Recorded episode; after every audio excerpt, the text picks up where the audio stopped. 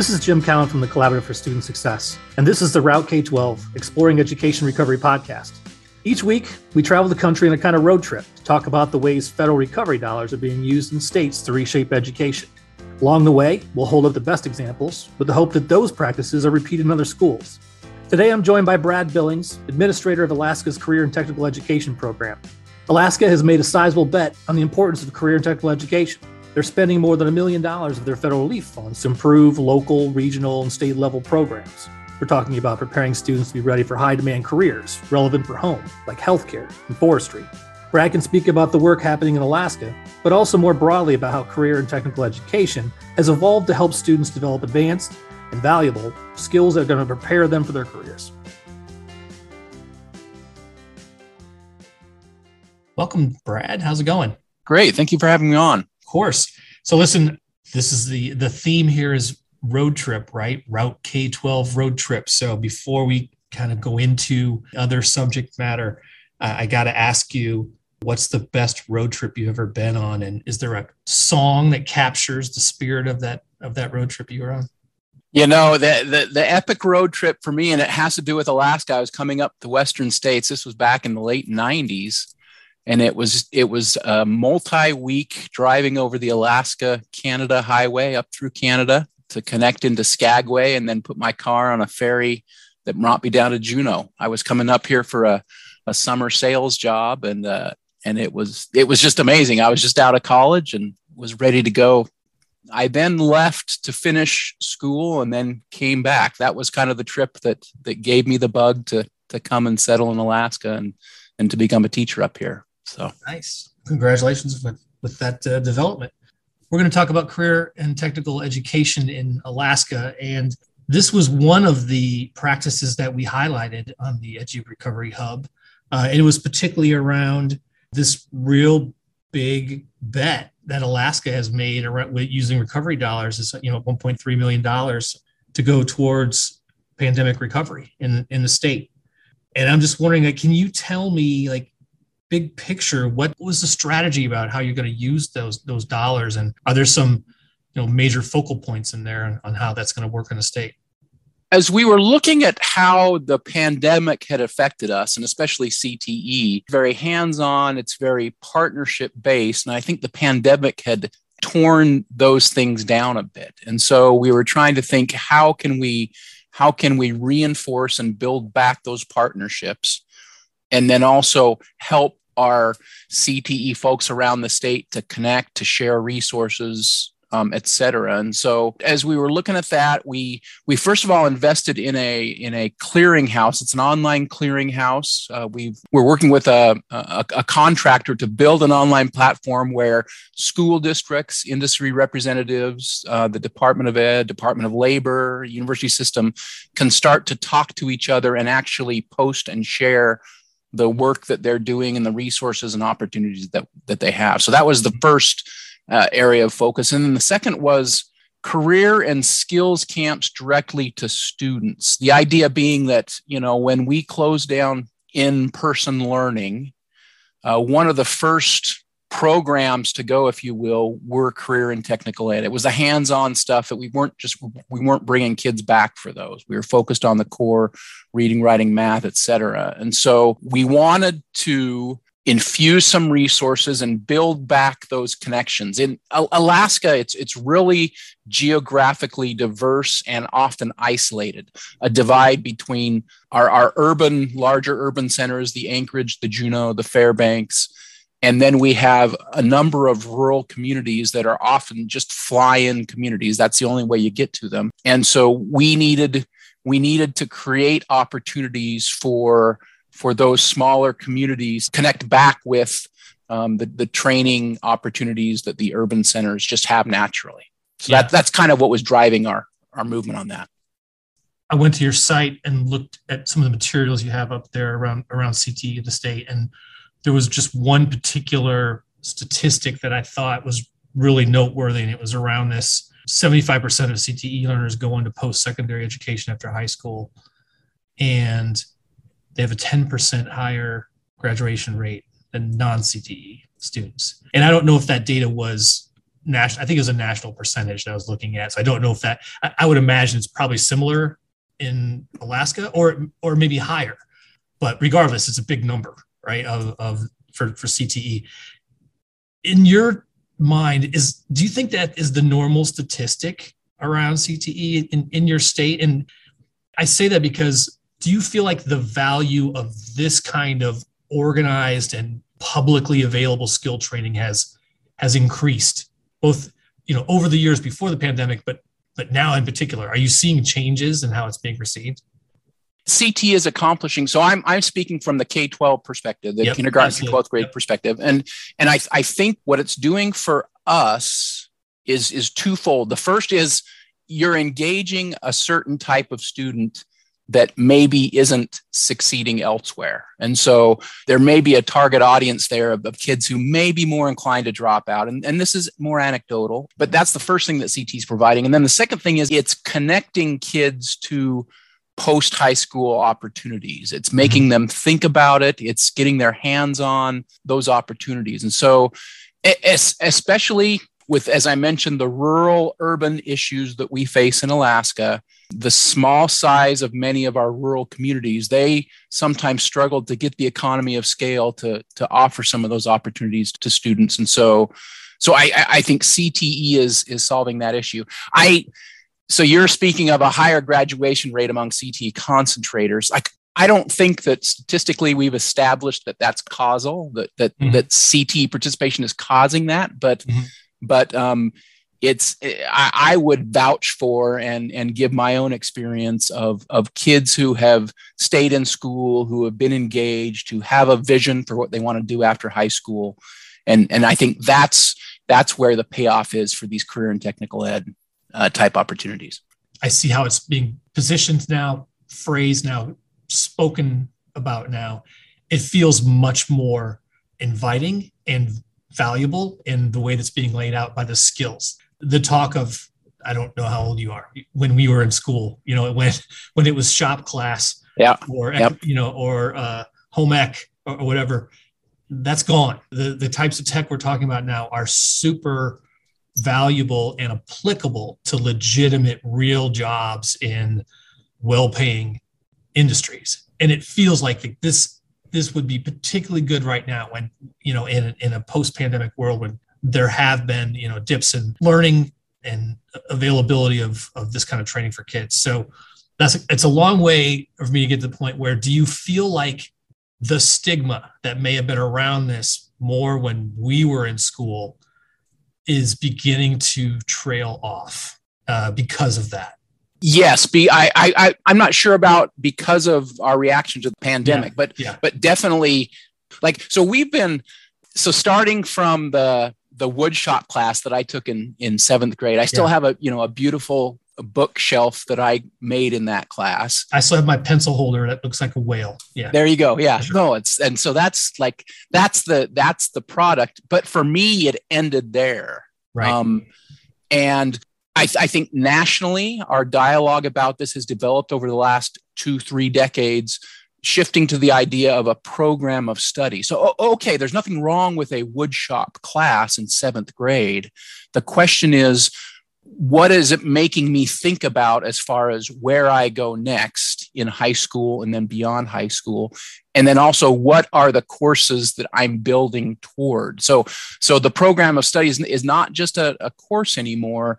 It's about dual credit you know linking to a college it's about having stacked courses where you're moving through and progressing to you know some more advanced skills um, it, it's about connections to industry and work-based learning. I think I think that's become much more rich and robust in pushing us beyond that that classroom, if you will, to giving kids something, students something that they're walking from the class with beyond just the the bookshelf that I made, which I'm very proud of. Don't don't get me wrong. I do not want to disrespect your bookshelf, and you can still see my uh, pencil holder if you're ever interested. Talking about those kind of partnerships you're, you're mentioning, like are you seeing have those been increased in Alaska too? Like that sort of that that recognition by industry in Alaska, like to to be tapping some of those skills that are coming out of these programs?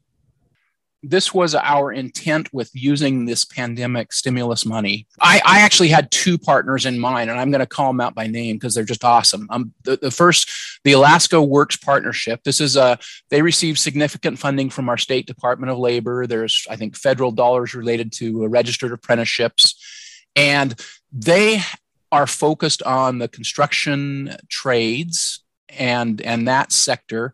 And they have introductory training courses. They have week long courses that they offer in anchorage. And and they've just started to partner with our anchorage school district. And so as we're looking at pandemic recovery we're saying this is a great opportunity for some rural kids. So let's take some of these funds and let's plug it plug it into providing those kind of one week training career skills camps around the construction trades and and make it available to some rural students coming into Anchorage. So that was the the first partner was in the the construction trades. The, the second partner was our area health education center, um, and in Alaska we have. Um, we have a, a group called the uh, Primary, Primary Care Association, and they're in the healthcare field.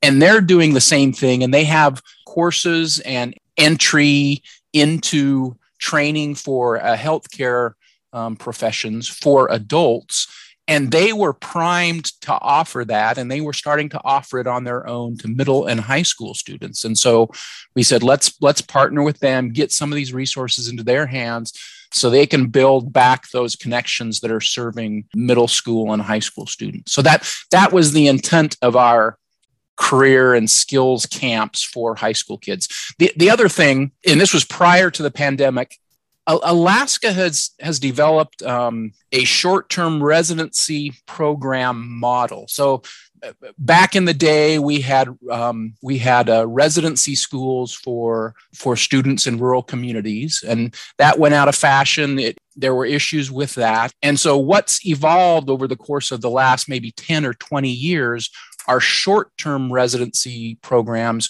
where we're bringing students into a, a regional hub or into an Anchorage, um, you know, our urban hubs for just a week for them to concentrate on you know a career and technical opportunity or employability skills. It's taking students out of a rural community where they may not have as many economic opportunities. It's bringing them into you know a nome or an anchorage or a, a place like that just for a week and there's a dormitory attached. So we have probably a dozen of these organizations around the state. Some of them are, are strictly district based. So a, a district will open up their own training school in Anchorage. Um, or we have four districts or five districts getting together to form, pool their resources and provide this kind of a resource in, in Nome. We have we have uh, kind of a, a, a nonprofit organization that's based at one of our private universities in Anchorage, and they essentially sell seats to school districts that are sending students in for you know anywhere from a week to four weeks at a time to to work on these kind of intensive CTE intensives. So this was a model that we are growing. It's serving kind of our geographic diversity. The pandemic obviously shut these down. Um, yeah. the, the, you know, because we're not sending kids to travel. We're not gathering them into a dormitory setting for sure. And so so these organiz- these these programs were shut down. And and part of us putting these resources back into these kind of organizations is to say let's build those back up. Let's get those relationships that that you're building with school districts back up and running so that when this money is gone the pandemic money is not going to be around forever when this money's gone, we're still left with the partnerships and then the rapport and the arrangements that districts can then decide to send their, their kids to participate in. That was going to be my next question is around that cliff that everyone talks about on the on the finances. So is there anything you may have just alluded to this in your last answer, but if, is there anything you've learned overall about that sustainability part of this about you know how are you thinking through when this is all gone? How do you keep the you know the thrust of the benefit of this of these programs a lot. ct is all about partnerships right? It's it's about a school district getting out of the classroom and talking to local industry local business the local employers talking to the regional mine whoever it is talking to you know the alaska work partnership in in, in anchorage. Like it's about partnerships because um, like like the benefit of CTE is is pushing kids beyond the classroom to connect with wherever they're going to land next. And so, so that's I guess that's the the lingering thing that I'm hoping for from these funds. That's that's the first aspect of it. The, the second issue is is again we have three cohorts, two or three cohorts of students who missed out on CTE opportunities, right? Um, yeah. From 2020 to 22, and like they're moving out, they're graduating, they're moving out into the workforce, and if if I can just apply, it's almost like steroids that that just for this one little moment, we're going to give them the opportunity to go to this construction camp. We're going to give 10 students here an opportunity to go and talk about health careers in Alaska. Yeah, it's it's it's not for systematic purposes going to last beyond 3 years, but there are individuals that that maybe missed out that we've provided an extra opportunity that they may not have had. So so two aspects of that. The first is the systematic partnerships and arrangements that will last beyond the money. And then secondly we are we are helping out a handful of, of students to get caught up if you will or, or get an opportunity they wouldn't have had. Yeah. We've been asking it of all of our, our guests too because it's such a deep issue in, in the country right now and that is that the kids that have been hurt most by the pandemic are unfortunately the same kids that have been hurt historically, marginalized historically. Are there some signs that signs in Alaska that these students are benefiting because of some of this use of these of these pandemic dollars? I hope so. I, I, I think I think the jury's still out on that specific to pandemic dollars.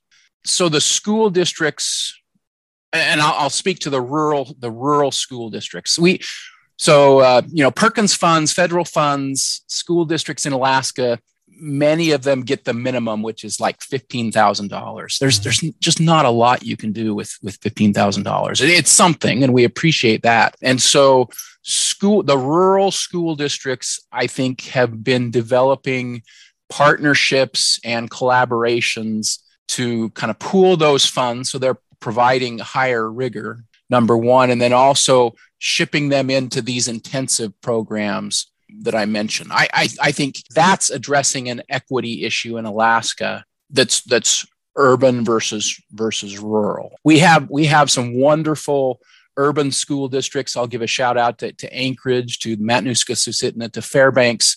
And, and these districts are partnering with rural districts to make their resources available to rural districts. Um, it takes a lot of, of work to make these arrangements where you're, you know, you're taking on the liability of other students, bringing them in. So, yeah, when you, when you raise that equity question, I'm thinking about for yeah. Alaska the rural versus the urban equity issues that we're still struggling with, and we will be for a while. For each of these podcasts, we ask a question from a parent. Hello, my name is Jessica Graves and I'm an active duty military spouse who has worked very hard to ensure my son has a consistent education and access to a wide range of opportunities, even as we transition between placement, communities, and schools. At various points in the past, career and technical education felt like it referred to auto or woodshop classes, which can be great experiences for students, but often aren't cohesively supporting a career pathway. How is Alaska working to make sure that parents understand the range of options available to kids and possibly addressing misconceptions about CTE programs? Um, yeah, that's that's a there's there's a there's a bit of a stigma, you know, from that w- is attached that we're maybe dealing with with what a CTE course is. I so we, we have a formal arrangement. It's a it's a advisory committee that we we formally include parents on so that they can focus on, you know, determining what a local CTE program should be. We, we still struggle with that, right? Reaching out to parents and, and, and addressing those attitudes. I, I guess I would I would also shift the question back to how do we do that with students? Because I think the recruiting of students, making them aware of what CTE opportunities are, how they're linked to their academic work, the reading, writing, math skills, how they're pushing them toward you know employment after school connection to to industry standards et cetera so so yeah, I, I I think that may be the bigger question if I can shift it is to say how are we doing that with students because we're still we're still working with them to redefine what CTE is not just the wood shop, the metal shop. It's it's uh, it's something that's going to build their skills for what they're going to do next. Brad Billings, Director of Alaska's Career Technical Education Program. Brad, thanks for joining us today. I, I have to say, I'm looking forward to, to, to heading out your direction soon. I'll be taking my family to uh, to go on a sailing trip and from uh, Sitka to Juneau. So you may hear from me sooner rather than later. Wonderful. No, we'd love to have you. And it's been great to talk with you about uh, CT. Thank you very much. This is Jim Cowan from the Collaborative for Student Success. Thanks for listening to today's episode of Route K 12 Exploring Education Recovery, where each week we'll travel the country to showcase the ways federal recovery funds are reshaping schools. Along the way, we're talking to people doing the hard work to educate America's kids. Got a question or insight you'd like to share about what's going on in education? We'd love to hear it. Reach out to us at edurecoveryhub.org forward slash Route K 12 or follow us on Twitter at our handle at Student Success.